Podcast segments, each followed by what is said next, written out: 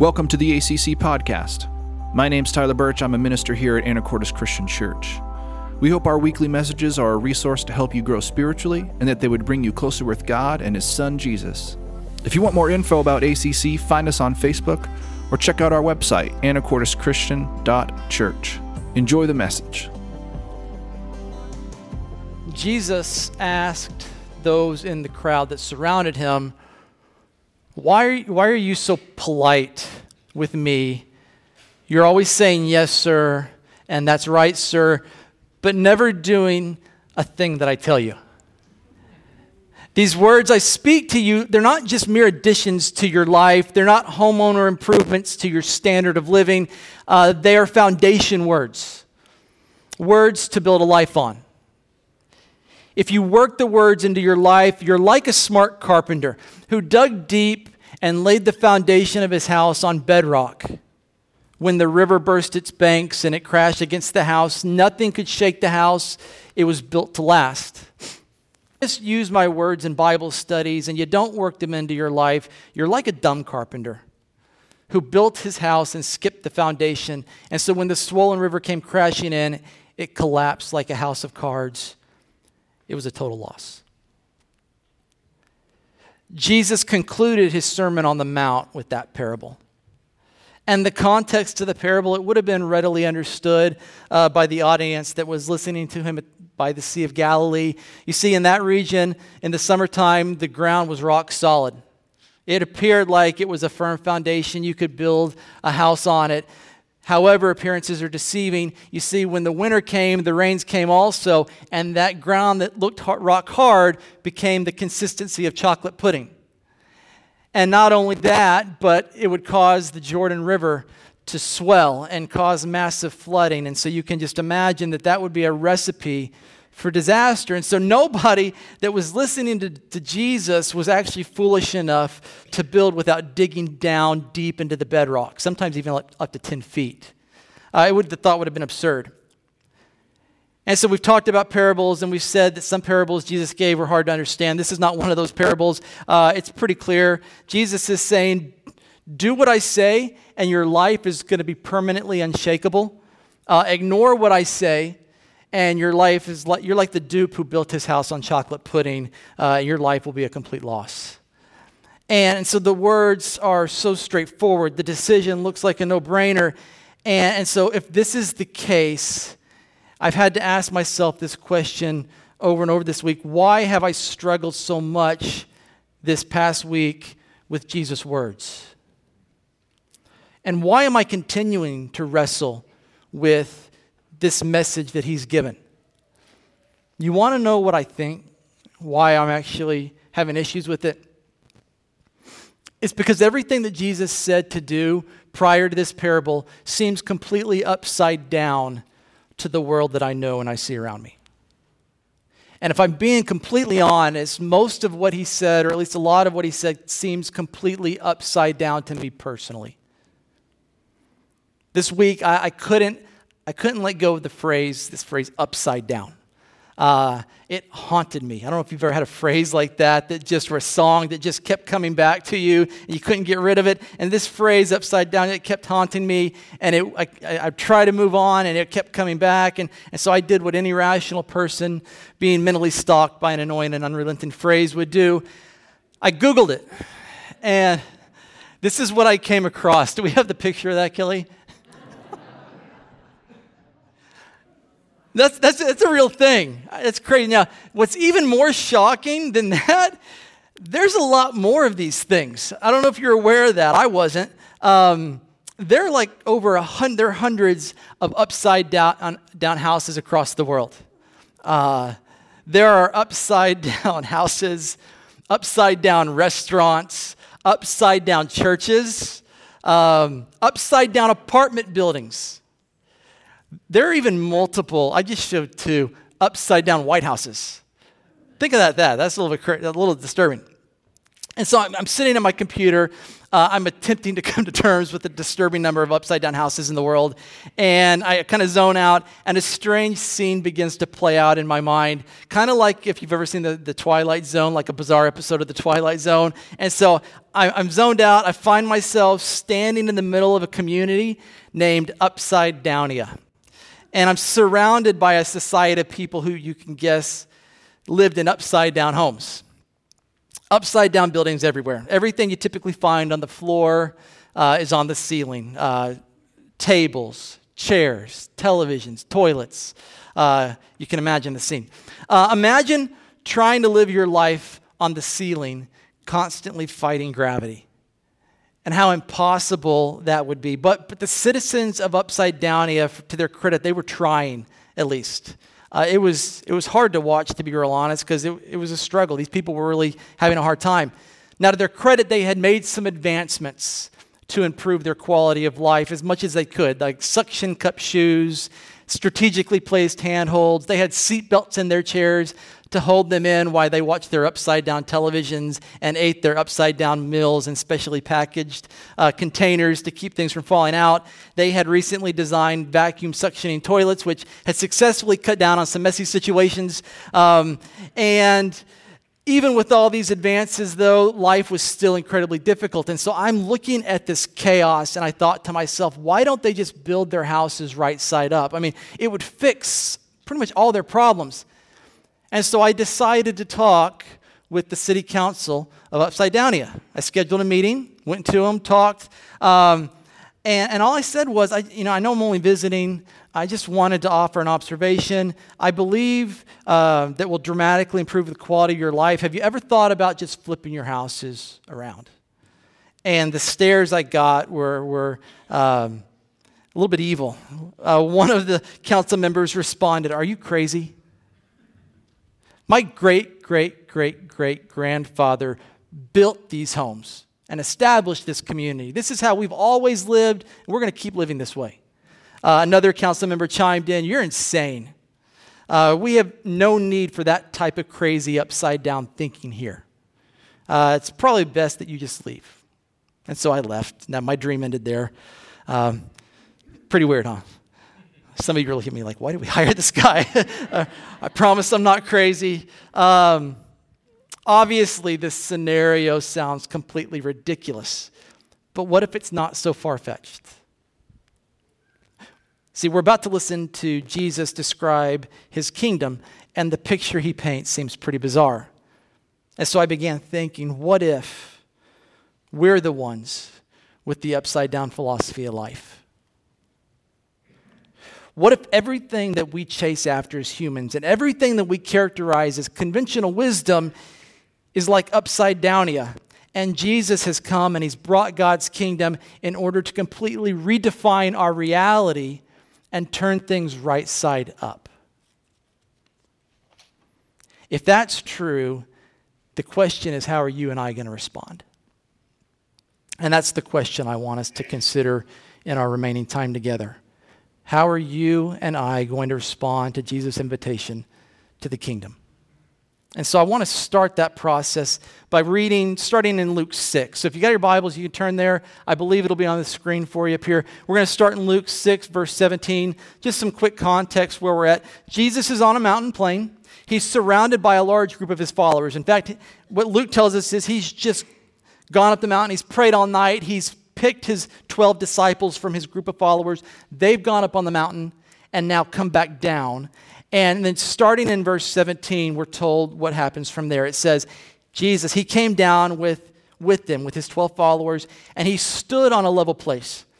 And with a great crowd of his followers or his disciples, so there's more than just the 12, there's a lot of his followers, and also a great multitude of people from all of Judea and Jerusalem and the seacoast of Tyre and Sidon who came to hear him and to be healed of their diseases. So they come for two reasons. They come to, to hear what he has to say, but also to be healed. And those who were troubled with unclean spirits were cured. And all the crowd sought to touch him, for power came out from him, and he healed them all. So, imagine with me this, this is a frenzied scene. Uh, the audience, it consists of both committed followers and those that are uncommitted still. Hundreds, I probably would say thousands of people from all over were coming to see Jesus. Many hopelessly struggling and afflicted with diseases and disorders. And I know that, that there are people, there's some of you in here that can relate to that. Just trying, they're just trying to get at Jesus. They're trying to just steal a quick touch of his garment in hopes of having their lives changed and restored. And Jesus gives and he gives and he gives without receiving a thing. So imagine you in that spot, hundreds of people asking of you, taking from you without offering anything in return. Like, I, I, get frazzled when two of my kids are asking for something at the same time, all right? Uh, I can't imagine this situation, but Jesus doesn't gripe and he doesn't complain. He simply gives of himself, and I'm assuming he probably gives most likely to the point of exhaustion. There's no telling how long this would have taken. But at some point, Jesus managed to quiet the crowd and began to speak. And he looks at his followers and he begins to encourage them. And while he's encouraging his followers, he's also extending an invitation to all the fringe people around who haven't quite made that decision. They're still uncommitted. And he extends the invitation, we're going to see, in a really interesting way. He let them know which of them would be qualified to join his club. Which of them would be qualified to enter his kingdom. He also adds on which of them would not be good fits or good candidates. That's, that's pretty bold. See, Jesus, he provides his listeners with a, a portrait of an ideal kingdom candidate.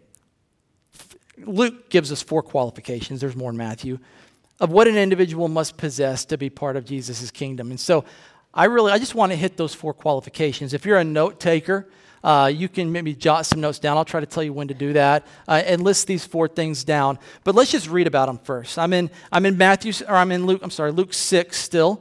Uh, and I'm starting in verse 20. It says this Jesus lifted up his eyes.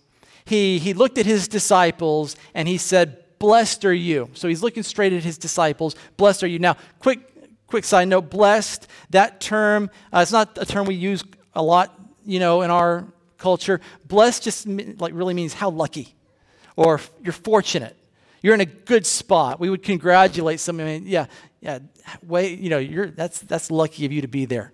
That's kind of what this is, is getting at. Jesus again he says blessed fortunate are you who are poor. Okay? Yours is the kingdom of god and blessed, how lucky are you who have been hungry and are still hungry now. Okay, for you shall be satisfied. And, and, and fortunate are you, blessed are you who know what it is to weep, for you shall laugh. And then finally, he said, Okay, and you guys, looking at his disciples, blessed are you, how lucky are you that people hate you and exclude you and revile you and spurn your name as evil on account of the Son of Man. Rejoice. okay, this is getting bizarre. In that day, and leap for joy, for behold, your reward is great in heaven, for so their fathers did to the prophets. So, quick recap ideal candidate for the kingdom poor, hungry, sad, despised. Anybody in here fit that category? he takes it further, though.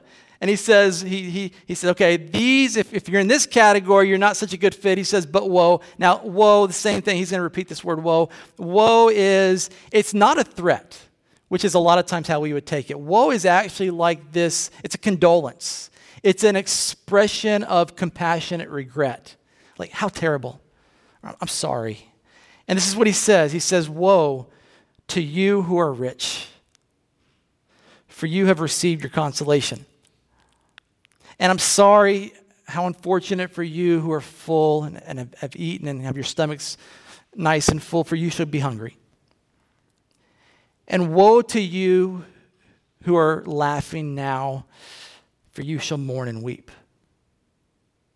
And then finally, woe to you when people speak well of you, for so their fathers did to the false prophets. Is this not like upside downia?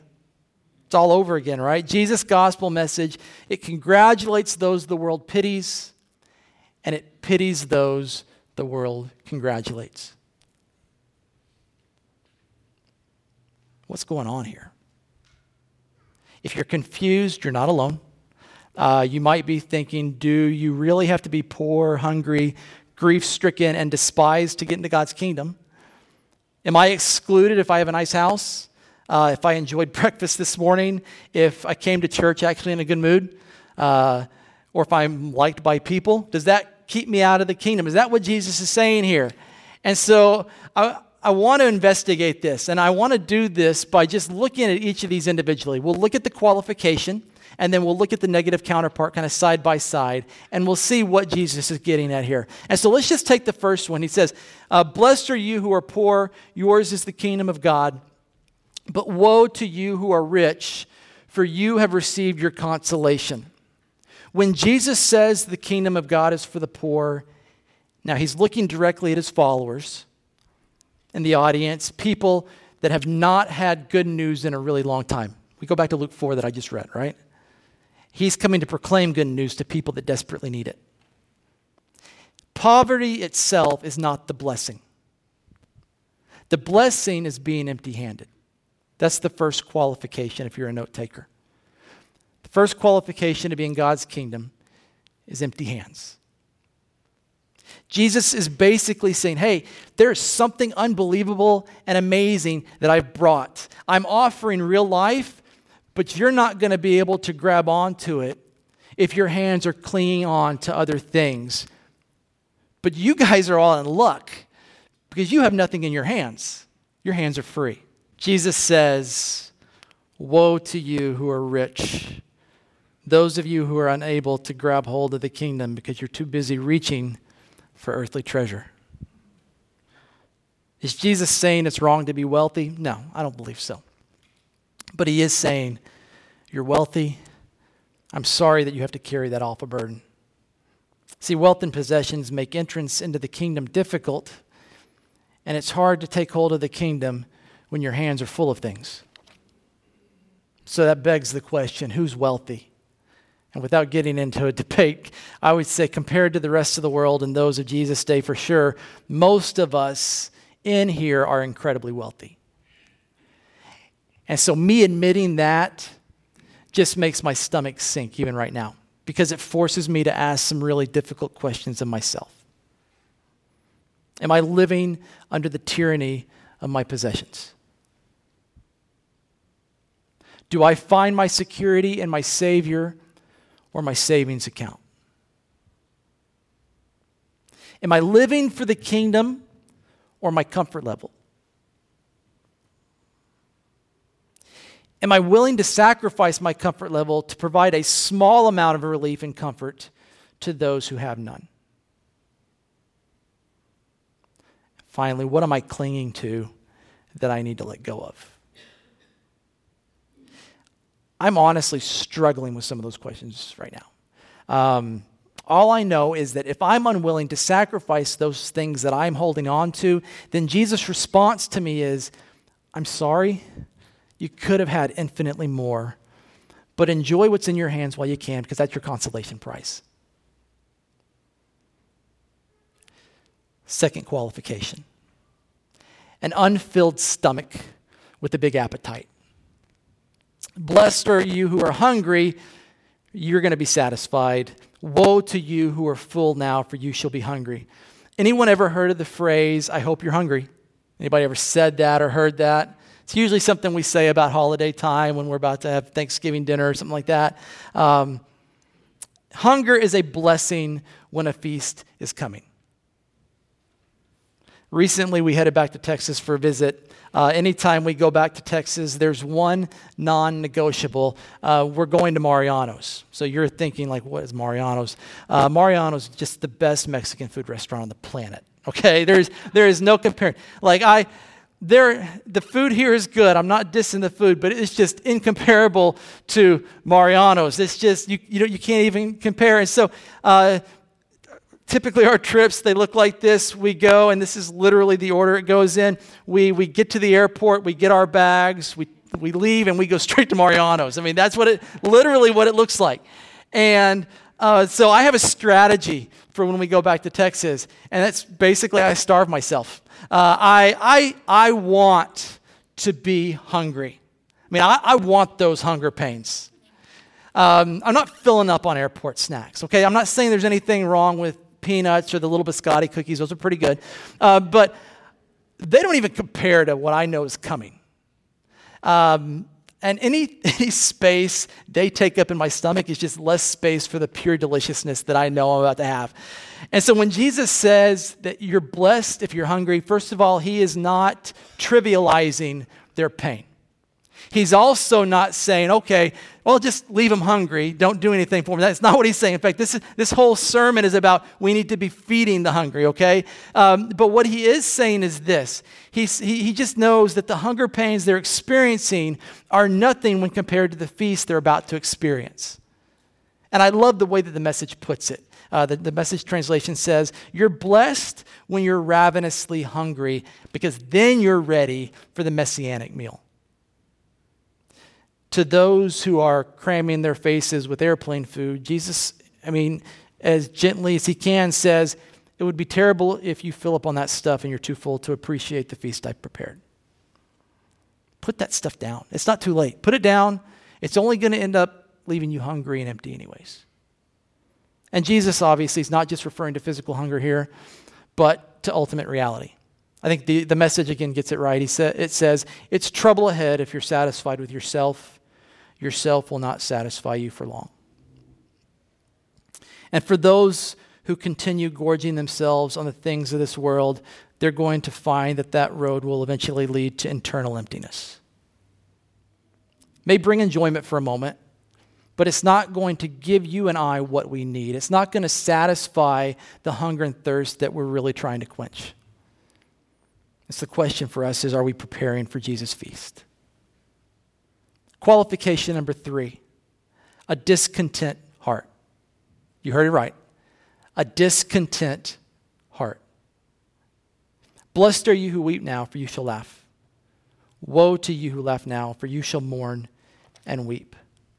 So, does this mean that Jesus wants us to walk around depressed all the time?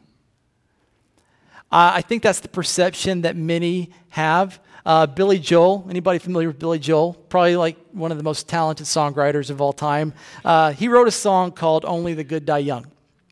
Really catchy song. If I was Tyler or Mike or Mark, I'd sing it, but I'm not, so you're not going to hear me sing. Um, but one of the verses speaks to this perception that people have. I think even Christians have that they tend to associate with following Jesus. This is what he says They say there's a heaven for those who will wait. Some say it's better, but I say it ain't. I'd rather laugh with the sinners than cry with the saints. The sinners are much more fun. Only the good die young. Now, this certainly doesn't describe Jesus. Jesus was like a people magnet. And I will say the ones that were most attracted to him were typically not the religious saints, but the sinners who really like to have some fun, right? That's, that's who was attracted to Jesus. So obviously, Jesus knew how to have some fun. And I firmly believe that, you know, as far as the message that he gives, it's not a downtrodden, downcast message. In fact, as I'm studying the Sermon on the Mount, that's actually been one of the biggest convictions for me. I don't have enough fun. I don't enjoy life the way I ought to. I don't live in the present like I should. That's been a huge conviction for me. But I'll say that that's not the Christ in me. That's the sinner in me who struggles with anxiety and worry. And, and so Jesus has a message. If you're like me in that realm, is stop it. Right? Enjoy the moment. That's, that's just kind of extra. That's getting off, off topic. But the point is, Jesus is not encouraging us to walk around sad and depressed.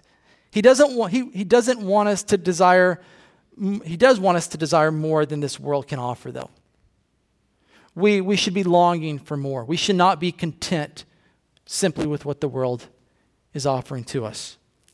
Now, the world we live in has a lot going for it. uh, there is beauty and relationships and good food, like we just talked about, and adventure, and we could keep going on. The list keeps going on. And these things are all good things, and I think we're supposed to enjoy these things. And ultimately, that enjoyment should actually lead us back to, to praising and thanking the one, the giver who gave them to us. But as good as these things are, there's no doubt that we live in a broken world. Would you agree? It's obvious.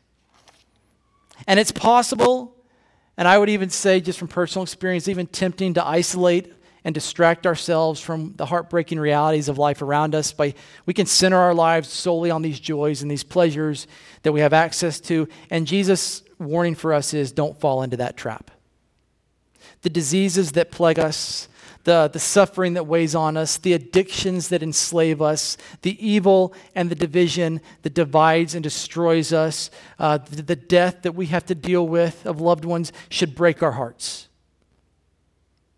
Don't ignore the sad condition of this world.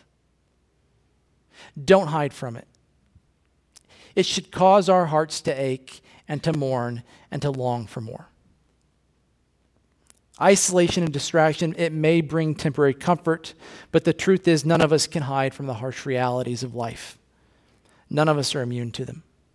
And if you live your life like that, like they're not really there, eventually you're going to be crushed by them. But if you trust and follow Jesus, the promise is you'll be able to stand up to the harsh realities of life in this fallen world. He didn't say be easy, but he said you would be able to stand. And what's more than this, not only should we long for a better world, we've actually been called to be part of the solution to turn this upside world right side up. I mean, we can just look back at, at Genesis, right? The very first call to humans was go take my image, your image bearers, go take it outside of the garden and spread it and multiply it to the rest of the world. That was the call. And so for us being transformed back into the image of God, the call is the same take God's image and spread it through this upside down world. That's how God's kingdom is established. And so, how do we do that? Jesus gives us the answer. He says, Be different. He says, Live right side up. And now, I'm going to tell you, actually, I'm not going to tell you, I'm just going to read what Jesus says right side up living looks like. And again, warning, this is going to sound very unnatural, bizarre, and out of touch with reality, but just consider it. I'm in verse 27 of Luke 6. This is what Jesus says. But I say to you who hear, love your enemies. Now, we could just stop there. We could spend a, that in itself, when we really stop and think about it, sometimes we just, I just glance over this and read it. Oh, that's nice. Love your enemies. Really? Like, I've heard sabotage your enemies. I've heard wish bad things on your enemies. Avoid your enemies. Love your enemies. He goes on, do good to those who hate you. Now, a lot of you might not have people that hate you, but I'm sure you have people that have wronged you. And so he has something for that as well. He says, Bless those who curse you, pray for those who abuse you. And then we don't have time to get into all the cultural context of some of this. Then he goes on to say, To one who strikes you on the cheek, offer the other one also. And from one who takes away your cloak, go ahead and gift wrap your tunic and give that to them as well. Give to everyone who begs of you. And from the one who takes away your goods, don't demand them back. And as you wish that others would do to them, seize the opportunity and do it to them. If you love those who love you, what benefit is that to you? Sinners do that. And if you do good to those who do good to you, what benefit is that to you? Sinners do that too. And if you lend to those from whom you expect to receive, what credit is that to you? Because again, sinners lend to sinners expecting to get things back. But here's what I want you to do right side living, this is what it looks like love your enemies, do good, and lend, expecting nothing in return. And your reward will be great because you, and you will be sons of the Most High. And then he gives us the answer why in the world would we do this? For he is kind to the ungrateful and the evil. Be merciful as your Father's merciful. It takes us back to that beginning scene, right? Jesus gives and gives and gives without getting anything back. I mean, that defined his whole ministry. That defined his sacrifice on the cross. And we've been called to, to imitate that. We've been given the opportunity to imitate that. Now, let me explain real quick. And again, this is a sermon in itself, and so I don't have time to get real deep into it, but the focus of this passage is not about sitting helplessly and passively and taking abuse and being taken advantage of. That is not what this passage is about. I'm not encouraging, like, it's like for example, someone in an abusive relationship to just take it. That's not what this is saying. It's just the opposite. It's, it's, and it's a sign of maturity, okay? So, like, I would be I would struggle if, if, if, my son were getting picked on at school or something like that. I would, you know, as far as, oh, just turn the other cheek. I, you know, I, I don't know how I'd respond to that. That's not necessarily what Jesus is saying here is for the mature, though. He's saying, like, it's about initiating action and willingly choosing to forfeit your rights. We call that submission in order to turn what was intended to be an act of harm into an opportunity, to an opportunity to extend grace and love. It's weakness. It's not, it's not weakness, it's empowerment. It's turning the tables on the people that are trying to do you harm and, and allowing God to change the world. That's what Jesus' entire human existence was about. And the reason it was that way, because that's what the Father is about. And, I, and I'm, as I was studying it this week, I came across some stuff N.T. Wright wrote on this, and it was just too good. To, I, I just had to include it. So this is what N.T. Wright said about this. He said, The kingdom that Jesus preached and lived was all about glorious, uproarious, absurd generosity. Think of the best thing that you can do for the worst person and go ahead and do it. Think of what you'd really like someone to do for you and then do it for them. Think of the people to whom you are tempted to be nasty and lavish generosity on them instead. And I'm thinking, what would possibly motivate someone to behave like this? And Jesus says, because that's what God's like. And Wright goes on, he says, if you lived in a society where everyone believed in this God, then there wouldn't be any violence, there wouldn't be any revenge, there wouldn't be any divisions of class or caste. Property and possessions wouldn't be nearly as important as making sure your neighbor was all right. Imagine if even a few people around you took Jesus seriously and lived like that, life would be exuberant and different and astonishing, and people couldn't help but stare. He, he equates it to flowers coming up through concrete. Forget, I mean, evangelism, we wouldn't have to try to come up with things to say. People would be like, What's wrong with you? And we would have to explain. All right, this, our world would be different. And that's God's plan for bringing his kingdom. Finally, the final qualification we'll talk about for being in Jesus' group is you must have discerning eyes and ears. Um, he says, Blessed are you when people hate you, when they exclude you and revile you and spurn your name as evil on account of the Son of Man. Rejoice in that day and leap for joy, for behold, your reward is great in heaven, for so their fathers did to the prophets. I mean, kind of short summary of that is you're in good hands. You know, if, if this is what's happening to you, then you're on the right path because that's how God's prophets have always been treated. So you're doing good. But woe to you when all people speak well of you, for so their forefathers did to the false prophets. False prophets, they just said whatever people wanted to hear. They were people pleasers. This is not, it's not endorsing if, if you're well liked and you're worried about it. It's good that you're well liked. I'm not saying there's anything wrong with that. The idea here, though, is whose approval are we really valuing the most? And that's where discerning eyes and discerning ears come into play.